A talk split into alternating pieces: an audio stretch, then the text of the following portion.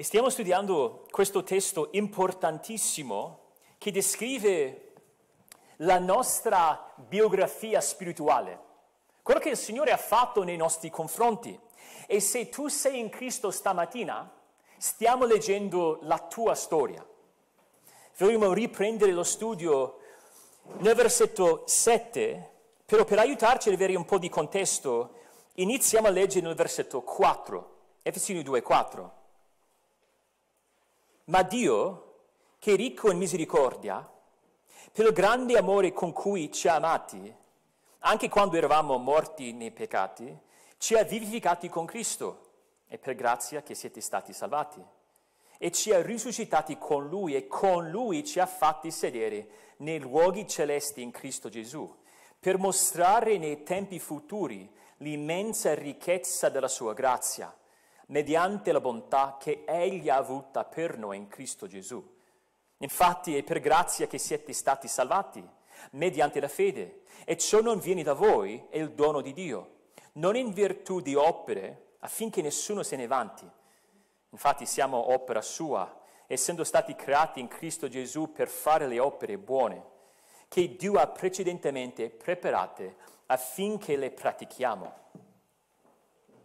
Preghiamo. Signore, preghiamo che la tua santità possa colpirci, che l'immensità della tua stupenda grazia possa colpirci, possa far centro nel nostro cuore. Benedici la tua parola, nel nome di Cristo. Amen. Riflettendo su questo testo, mi è, venuto in mente un monumento che si trova a Genova, penso che sappiate di questo posto, è la casa di Cristoforo Colombo, rimane in piazza Dante, è un luogo storico, un luogo importante perché Cristoforo Colombo può darsi che sia il genovese più famoso di tutti i tempi. Io ci sono stato diverse volte, però la settimana scorsa, come sapevate, c'erano degli ospiti da noi. E questi ospiti americani non vedevano l'ora di vedere la casa di Cristoforo Colombo. Provavo a spiegargli, ragazzi, capisco che storicamente è una cosa interessante e bello, però non è che sia un granché. C'è questo edificio piccolino, ci si può entrare, però non è che sia così interessante. Però loro insistevano, no, dobbiamo per forza vedere la casa di Cristoforo Colombo. E io pensavo che loro sarebbero stati delusi arrivatici.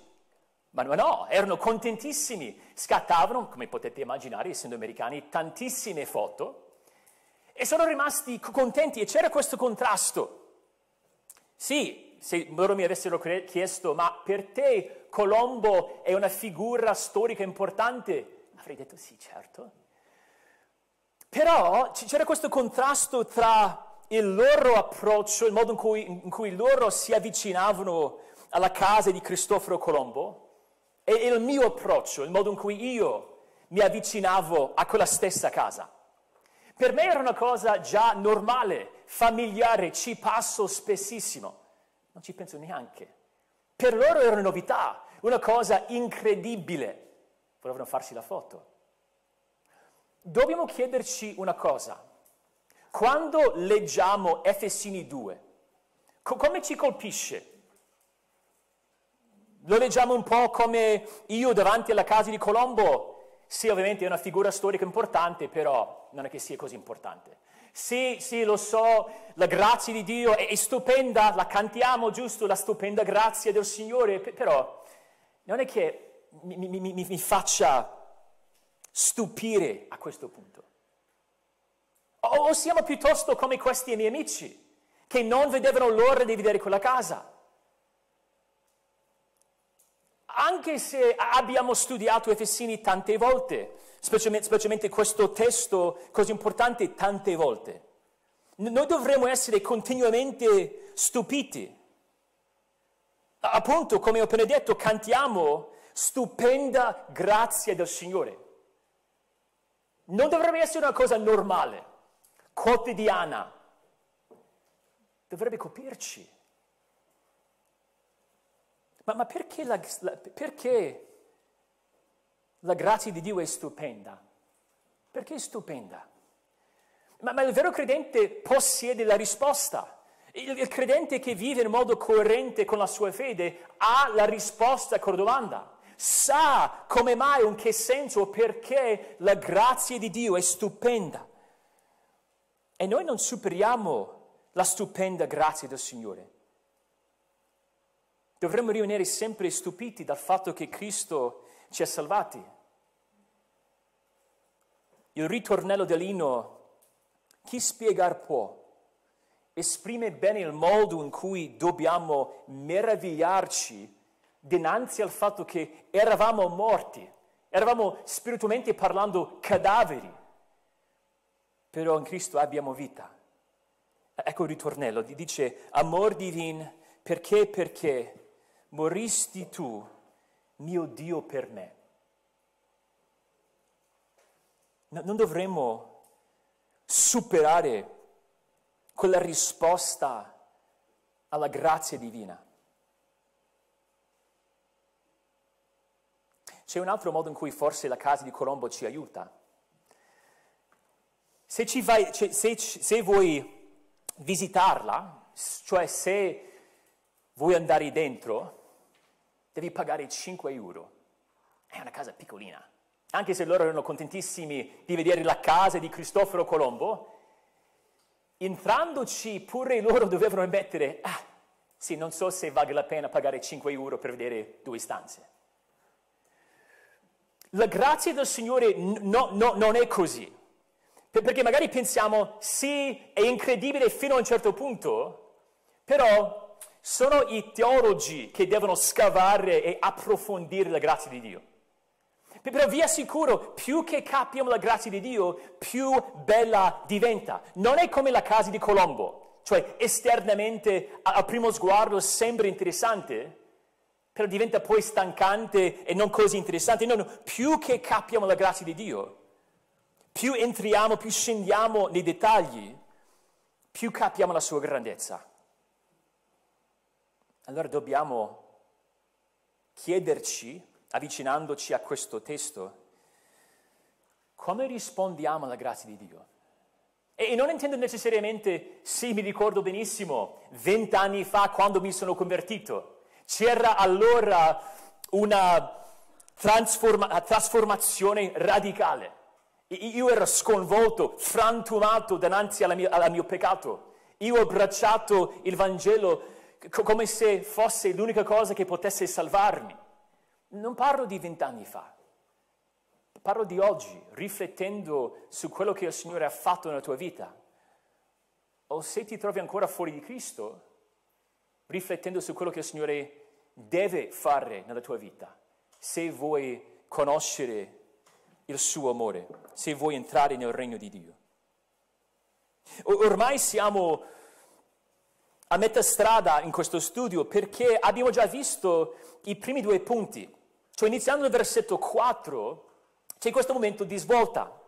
Nei primi tre versetti di Efesini 2 parliamo della nostra peccaminosità, il fatto che eravamo decaduti, eravamo senza speranza, eravamo appunto morti nel nostro peccato.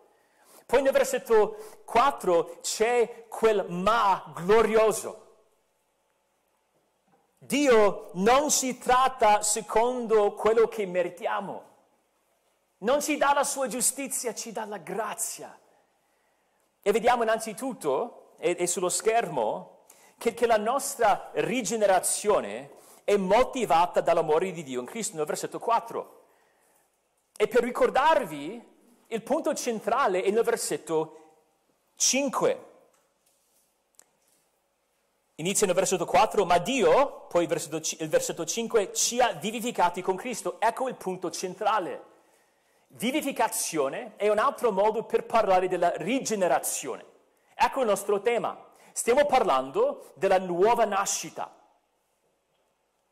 E, quello, e questa nuova nascita, la nostra rigenerazione, è stata motivata dall'amore di Dio in Cristo, secondo il versetto 4. In altre parole, non è che Dio abbia visto qualcosa in noi um, di, di amabile, non è che ci fosse stata qualcosa in noi che attirava la, la, l'affetto o l'attenzione di Dio. Anzi, l'unica motivazione, l'unica cosa che l'ha portato ad amarci era il suo proprio amore. E, e poi abbiamo visto che nei versetti 5 a 6 la nostra rigenerazione manifesta la potenza di Dio in Cristo. Che cos'è la nostra rigenerazione? È un'espressione, cioè una manifestazione della potenza di Dio. È Dio che ci potentemente fa rinascere. E collegandoci con la fine del capitolo 1, dove parla della potenza di Dio nella risurrezione di Cristo, quella stessa potenza che ha risuscitato Cristo dai morti è la stessa potenza che opera in noi. Se noi siamo stati rigenerati, abbiamo sperimentato la potenza di Dio. E, e quel lato due settimane fa ci ha vivificati, ci ha risuscitati, ci ha fatti sedere nei luoghi celesti in Cristo. No, non sono una finzione, non è una teoria. Questa è la realtà per chi è in Cristo. E stamattina vogliamo parlare in modo particolare della grazia di Dio. Il terzo punto, e queste sono verità che impariamo dalla nostra rigenerazione. La terza verità è che la nostra rigenerazione metterà in mostra la grazia di Dio in Cristo. Si vede questo nel versetto 7. Dio ci salva in modo che si metta in mostra la sua grazia. Ogni vero credente è opera sua e ogni vero credente farà, pa- farà parte di questa mostra della sua grazia per sempre. E qui dobbiamo fare attenzione, perché spesso quando contempliamo la grazia di Dio, immaginiamo che, che, che sia una cosa che Dio fa per noi e poi ci fermiamo. Ora possiamo giustamente affermare la grazia di Dio è qualcosa che Dio fa per noi, è, è un dono di Dio. Però non possiamo ferma, fermarci a quel punto, perché la grazia di Dio ci viene, da, ci viene data in vista della gloria di Dio. La causa finale, ossia lo scopo supremo della nostra rigenerazione, è la gloria di Dio. Se ci poniamo la domanda, ma, ma come mai Dio ha deciso di salvare questo popolo, di salvarsi un popolo? Possiamo parlare de- del loro bene, del loro benessere, però dobbiamo andare ancora oltre, perché lo scopo supremo per il quale il Signore salva, il Signore rigenera, è la sua propria gloria. Dio ci salva per glorificare se stesso. E se un uomo annega e cessa di respirare, per poi essere rianimato da un altro, da un uomo che stava lì, nessuno loda l'uomo che era annegato, si lode l'eroe, l'uomo che ha aiutato. E visto che tutto questo testo vuole spingerci verso una unica conclusione, cioè, cioè, che noi non eravamo in grado di contribuire in nessun modo alla nostra, alla nostra salvezza, la nostra salvezza è a 360 gradi l'opera di Dio. Quindi lui riceve la, riceve la gloria. Questo dovrebbe essere una cosa abbastanza familiare, nel, nel senso che abbiamo visto questo concetto nel primo capitolo. Nel primo capitolo, in quel primo paragrafo molto lungo, c'è un ritornello che si ripete tre volte, nel versetto 6, nel versetto 12 e nel versetto 14. Guardate il versetto 6. Dice che la salvezza è all'ode della grazia, della, de, scusate, all'ode della gloria della sua grazia. Dio riversa su di noi la sua grazia e così facendo riceve le lodi, l'adorazione e essendo adorato, essendo lodato, Dio è glorificato. E, e questo, di nuovo, è lo scopo di quello che abbiamo studiato finora. Nei versetti 5 e 6, con quei tre verbi che abbiamo già elencato, vivificati, risuscitati, seduti, capiamo che la nostra salvezza, la nostra rigenerazione è, è completa. Non c'è ancora salvezza da compiere. E possiamo dire che se la, se la salvezza, se la rigenerazione fosse stata meno completa, la grazia di Dio sarebbe stata meno stupenda. Però Dio salva in modo di poter dimostrare che la sua grazia era in grado di fare quello che nessun'altra cosa poteva fare. Dare vita a un peccatore ribelle e morto nel suo peccato. Per questo testo ci spinge a chiedere, ma quando si terrà questa mostra della grazia di Dio? Quando? Cosa ha in mente Paolo? Guardate il versetto 7, dice per mostrare nei tempi futuri. Allora ecco l'ambientazione. Nei tempi futuri, o, o se avete la nuova Diodati, nelle età che verranno. Ora è, è possibile che Paolo abbia in mente le età o, o i tempi dal compimento dell'opera salvifica in Cristo, cioè morte, risurrezione, fino all'eternità futura, cioè già oggi fino all'eternità futura, cioè già da, da, da oggi e, e poi per sempre. È possibile, però sembra che l'enfasi cada sull'eternità futura, cioè il paradiso, la nuova creazione. E mentre possiamo dire che, che già la natura della rigenerazione ci aiuta a capire la ricchezza della sua grazia, sarà ancora di più il caso nel paradiso. Il credente loderà incessantemente Dio per, per sempre e, e non finiranno mai i motivi per lodarlo. Non possiamo esaurire le nostre motivazioni per lodare il Signore. Come mai? Perché ci ha dato una salvezza compiuta, la rigenerazione. La nuova creazione consisterà in una manifestazione perfetta e continua della grazia di Dio. E dopo mille anni, dopo migliaia di migliaia di anni. Saremo comunque all'inizio dell'inizio dell'inizio della contemplazione della sua grazia. Ma che cosa sarà in mostra specificamente?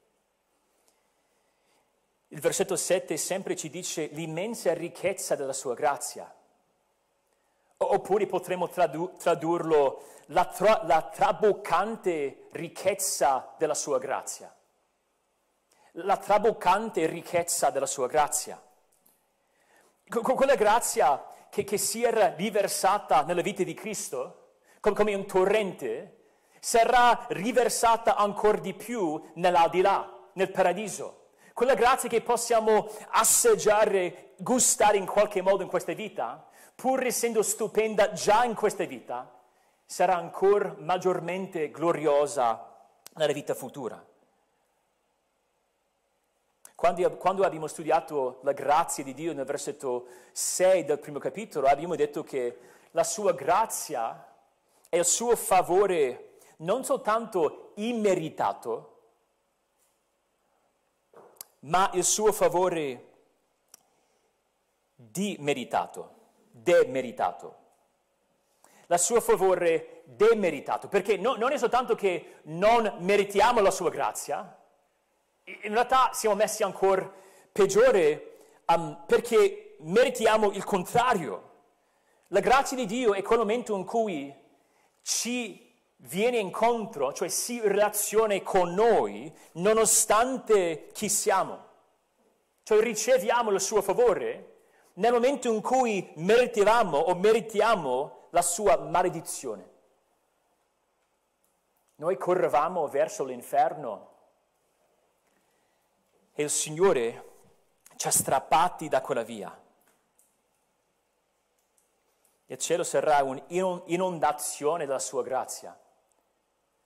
Lì sulla nuova terra, ovunque si guarda, si vedrà la sua grazia, si vedrà esempi su esempi su esempi sulla, de, de, de, della sua grazia. Sarà tutto allora redento e rinnovato. E specifica Paolo ancora di più nel versetto 7 che si mostrerà questa traboccante grazia mediante la bontà che egli ha avuto per noi in Cristo Gesù. Oppure più alla lettera, come dice la nuova Diodati, con benignità verso di noi in Cristo Gesù. Si vedrà la grazia di Dio nella sua bontà che ci dà in Cristo. Ed è, ed è sempre in Cristo. Ormai abbiamo capito che noi possiamo conoscere Dio soltanto se siamo in Cristo. E c'era questa transazione che dovevamo subire. Prima eravamo nel peccato, eravamo in questa sfera di deprivazione e il Signore doveva strapparci da quella vita, da quella sfera per unirci a Cristo. Ed è in Cristo che conosciamo ogni sua benedizione. Però conosceremo la sua bontà. Questa parola bontà spunta fuori nella 70 con la traduzione greca dell'Antico Testamento in Salmo 119, 68, tu sei buono e fai del bene. Buono sostantivo, bene, um, scusate, buono aggettivo, bene sostantivo, sempre dalla stessa radice. Si vede anche in Romani 2. Paolo lì parla delle ricchezze della sua bontà, ecco la nostra parola, e poi della sua pazienza e della sua costanza. È una parola che riassume la gentilezza, la generosità del nostro Signore. L'aggettivo che deriva dalla stessa radice si trova in due testi molto interessanti. Potete soltanto ascoltare. Matteo 1, 29 e 30. Gesù dice, prendete su di voi il mio gioco e imparate da me. E poi dice, poiché il mio gioco è dolce e il mio carico è leggero il mio gioco è dolce. Ecco la stessa parola o l'aggettivo dalla stessa radice di questa parola bontà. E poi 1 Pietro 2,3 dice che dobbiamo bramare il puro latte della parola. Poi dice 1 Pietro 2,3 se davvero avete gustato che il Signore è buono. Un puritano di nome Goodwin dice che la parola qui implica ogni dolcezza, ogni candore, ogni amichevolezza, ogni cordialità, ogni bontà che Egli mostra di tutto cuore. Noi conosceremo la tenerezza del nostro Signore, la sua dolcezza, la sua amichevolezza e non ci stancheremo mai di capire la sua bontà. E il pubblico che assisterà a questa manifestazione siamo noi. Ma magari ci sono anche esseri angelici. 3.10 parla di esseri, esseri angelici che guardano la sua opera nella Chiesa attualmente.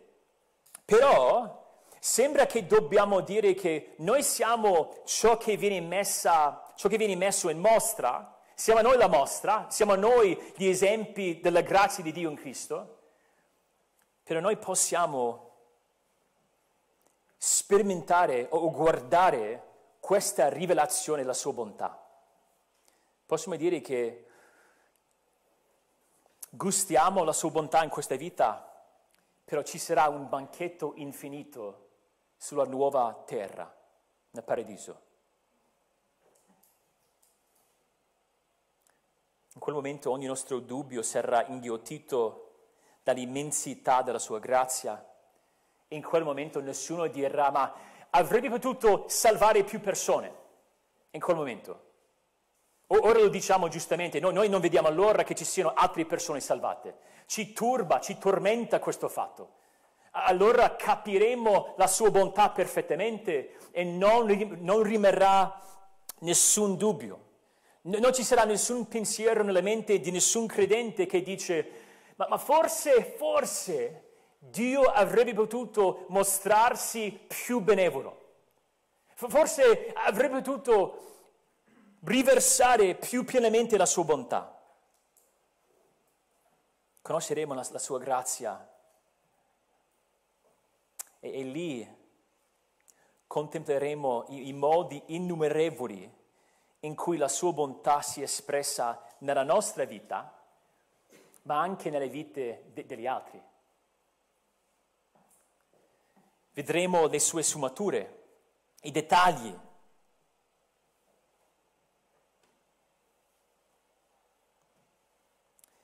Sarà un'esistenza meravigliosa.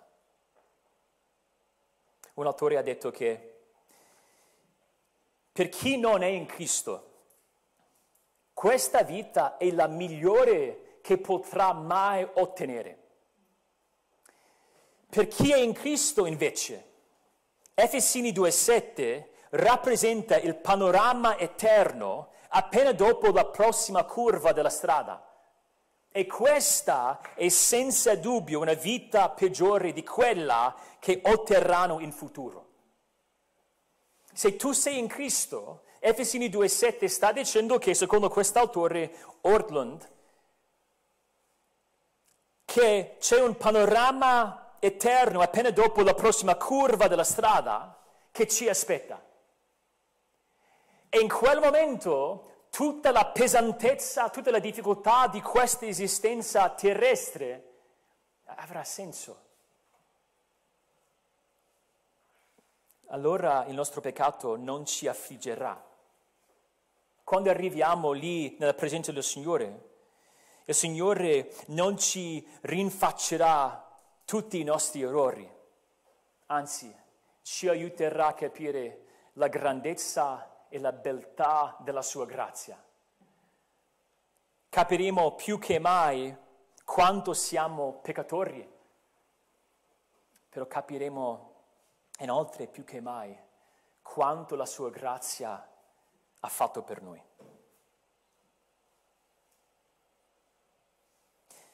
Abbiamo tempo per guardare anche la quarta realtà della nostra rigenerazione. La nostra rigenerazione massacra ogni vanto salvo nel dono di Dio in Cristo. E se state pensando, ma massacrare sembra una parola veramente pesante. Mi serviva un'altra parola che iniziava con la M, però oltre a quello ci sta, funziona.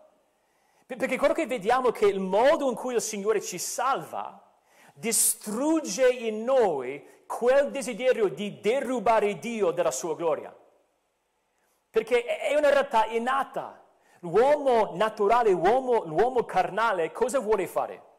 Vuole derubare Dio di quello che gli appartiene. Vuole annullare, annientare la distinzione tra il creatore e la creazione. Però Dio ci salva in modo che sia ovvio, in modo che non ci sia nessun dubbio che la salvezza appartiene al Signore. La settimana scorsa, sempre con questo gruppo di ospiti americani, siamo andati a Palazzo Ducale a vedere una mostra d'arte. C'è questa mostra d'arte stupenda, si chiama I protagonisti, capolavori a Genova dal 1600 al 1750. C'erano quadri di maestri genovesi, però c'erano pure pittori fiamminghi, c'era una scultura di un artista francese. E, e quindi era una mostra condivisa, non era una mostra di un solo artista. Quella mostra celeste della grazia di Dio di cui parlavamo non sarà una mostra condivisa. Non ci saranno diversi artisti che mettono in mostra la loro opera. Quella mostra celeste sarà il frutto soltanto dell'opera dell'artista supremo. In altre parole, forse il modo più semplice per spiegarvelo è che in cielo, nello stato eterno, non esisterà l'autocelebrazione. Ci sarà un coro eterno, un cantico nuovo che loda l'agnello immolato per noi. E non ci stancheremo mai di unirci le voci a quel coro. E non ci, non ci, sarà nessun uomo, nessun redento che sta dicendo, sì, voi state lodando l'agnello, io vorrei vantarmi di quello che ho fatto io. Non esiste. Il motivo per cui la, rigeneraz- la rigenerazione mette in mossa la grazia di Dio è perché distrugge ogni vanto. Perché se noi potessimo vantarci di qualcosa nella nostra salvezza, Dio non sarebbe pienamente glorificato. Qui chiaramente parliamo ancora della grazia. Si inizia nel versetto 8 con una proposizione generale che riassume la distruzione di ogni vanto umano. Dice che infatti è per grazia che siete, salvati, che siete, che siete stati salvati mediante la fede. E come eh, noterete, questa frase riprende il versetto 5, dove si vede la stessa cosa e ci aiuta a capire che stiamo parlando ancora della rigenerazione.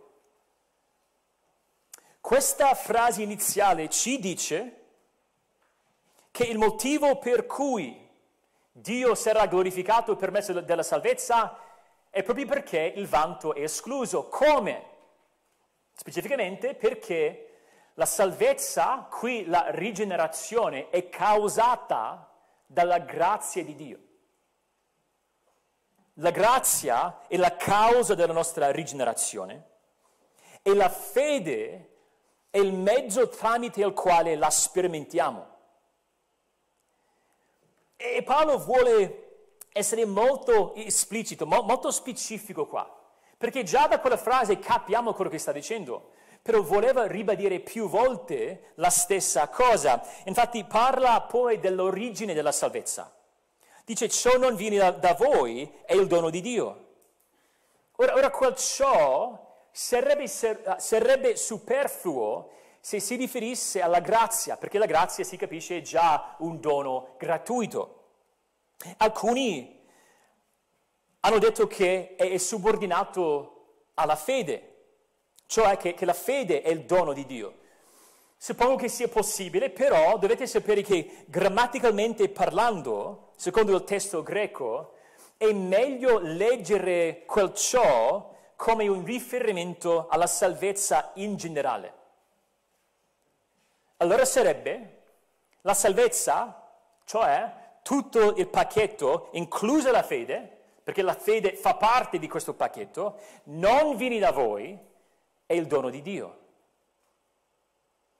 Allora qua nessuno potrebbe dire, sì, no, non ho meritato niente, l'unica cosa che ho fatto era la fede.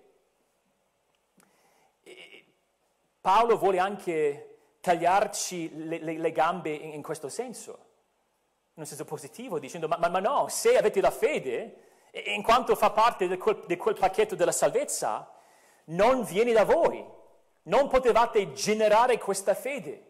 Il fede, come tutto il resto della salvezza, è, è un dono di Dio. E poi ribadisce ancora di più, parla della natura della salvezza. Dice nel versetto 9, non è in virtù di opere affinché nessuno se ne vanti. La salvezza non la si può meritare, non, la si può guadagnare. E questo fa, sal- questo fa saltare in aria ogni concezione, ogni veduta che dice devo fare abbastanza bene per controbilanciare il male che ho fatto. Devo soltanto superare quella soglia, soglia, quel minimo di male che ho fatto con il bene e poi il Signore mi accetterà. Quella non è la salvezza cristiana. E tutto dall'inizio alla fine è un dono da Dio. dobbiamo poi dire che la fede non è la causa della nostra salvezza. Perché se leggiamo bene questi versetti, scopriamo che la fede non è la causa della nostra salvezza.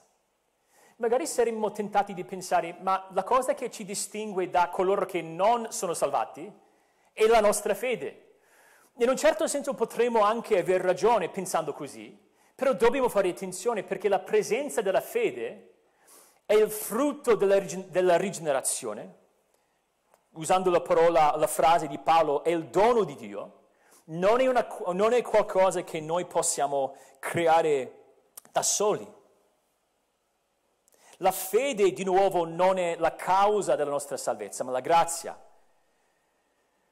La fede è il, è, è il, mezzo o lo strumento tramite il quale sperimentiamo la rigenerazione. John Piper dice che la nuova nascita è la nascita della fede.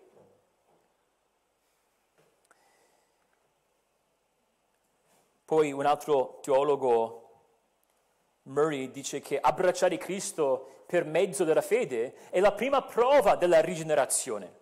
E solo così po- noi possiamo sapere di essere stati rigenerati.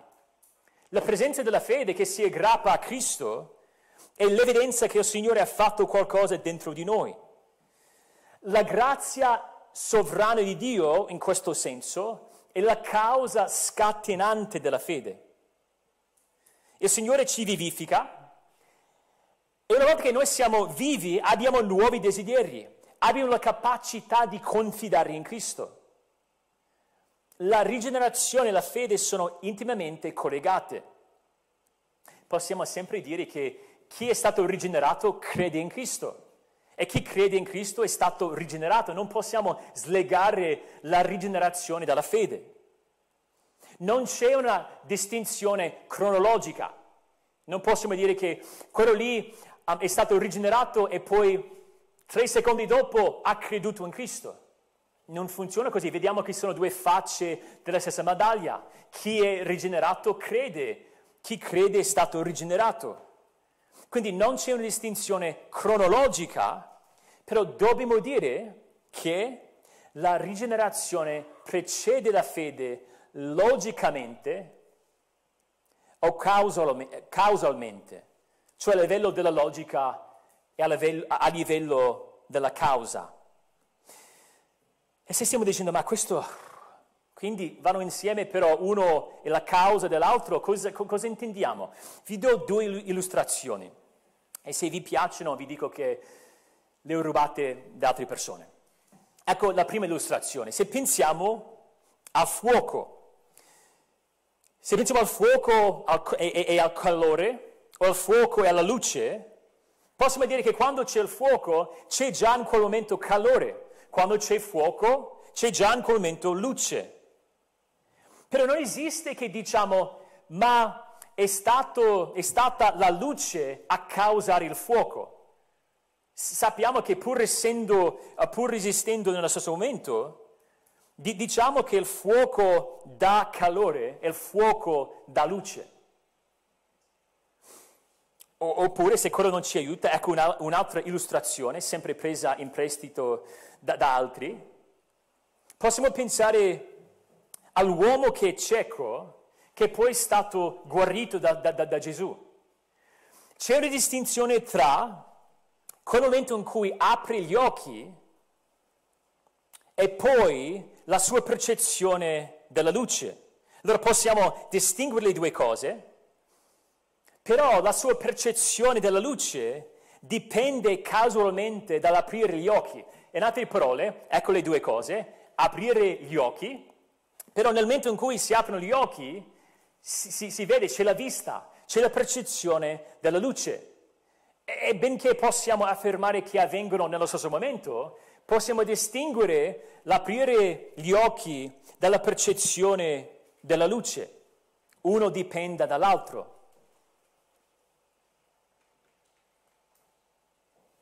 come dice MacArthur, allo stesso modo, sebbene avvengono nello stesso esatto istante, la fede del peccatore non provoca la sua rigenerazione, piuttosto l'apertura degli occhi spirituali nella rigenerazione è la causa della vista spirituale della fede. Dio ci dà il dono della salvezza, compresa la fede, e noi vogliamo andare da Cristo quando ci dà questo dono. Non è che Dio dia ad ogni persona questa grazia della fede e poi dipende da noi di usarla o metterla in, in, in, in pratica. Perché se fosse stato così potremmo vantarci di questo fatto. Sì, tutti hanno ricevuto il dono della fede, ma sono stato io a metterla in pratica. Qui non c'è vanto perché ogni persona a cui Dio dà questo dono della salvezza verrà salvato pienamente. E l'unica spiegazione è soltanto la sua grazia. Questa grazia che distrugge ogni vanto, che massacra ogni vanto, non la si può ricevere per mezzo dei sacramenti. Perché anche se io dico che la grazia di Dio viene per mezzo o, o tramite lo strumento dei sacramenti, a, anche lì è, è, un atto umano e c'è la, la possibilità, la tentazione che io avrei un motivo per vantarmi. Io mi sono battezzato, l'altro no. Se io credessi che il battesimo potesse rigenerare qualcuno. Sappiamo che il Signore si serve della pazzia della predicazione. Giacomo 1,8 dice che il Signore voleva generarci o rigenerarci secondo la sua volontà, mediante la parola di verità. La fede è qualcosa di disarmante. Non posso nemmeno indicare un atto che ho fatto. Non posso dire ho pregato una preghiera, ho recitato questa preghiera e perciò il Signore era obbligato di salvarmi. Quello non è la salvezza di cui ah, Paolo parla. Non posso dire mi, mi sono battezzato, ho fatto i sacramenti, allora Dio doveva per mezzo di quel canale darmi la grazia. No, no, no, funziona ancora, funziona in modo ancora più meraviglioso. Il Signore si serve della predicazione della sua parola e lo Spirito convince il peccatore quando sente quella parola e quando Dio vuole dà a chi ascolta la capacità e il desiderio di credere. Nessuno ha, ha il potere di far rinascere qualcuno Anzi, come dice Giovanni 3, il vento soffia dove vuole. Tu ne odi il rumore, ma non sai né da dove viene né dove va. Così è di chiunque è nato dallo Spirito. Essendo per mezzo della fede, noi non possiamo fare altro che avvicinarci a Dio, stenderci la mano vuota della fede. Non posso vantarmi di sacramenti, non posso vantarmi di frequenza in chiesa, non posso vantarmi di capacità intellettuali. Sono stato io a scoprire queste verità. Ho capito io, ho, ho unito io dei puntini per arrivare a, alla salvezza. No, è un atto soprannaturale. Soltanto la fede può spiegarlo.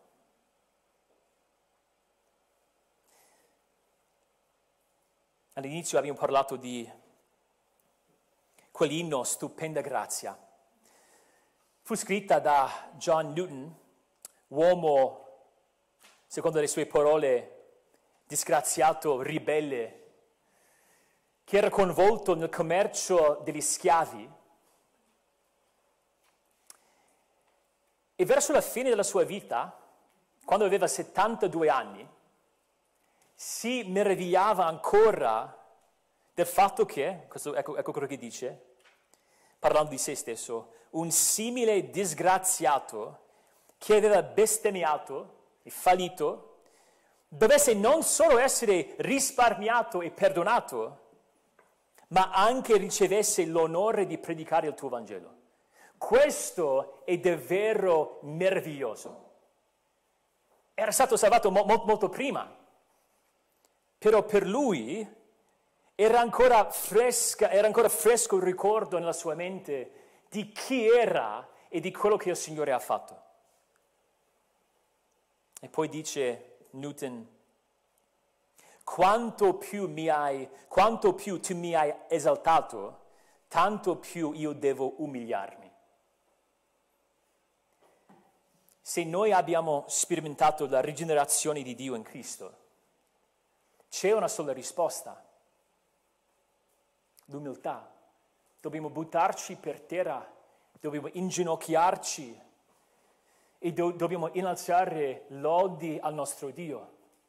E non dobbiamo mai smettere di stupirci del fatto che il Signore ci ha salvati nonostante chi siamo.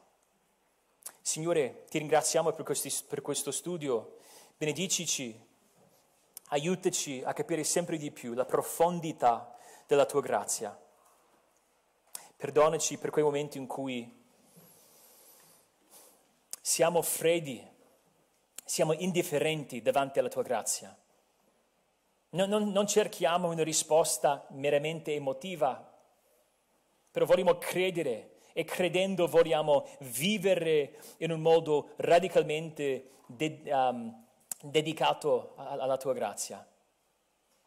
Che questa sia una Chiesa piena di misericordia, di grazia, perché noi siamo consapevoli di chi eravamo. Preghiamo queste cose nel nome di Cristo. Amen.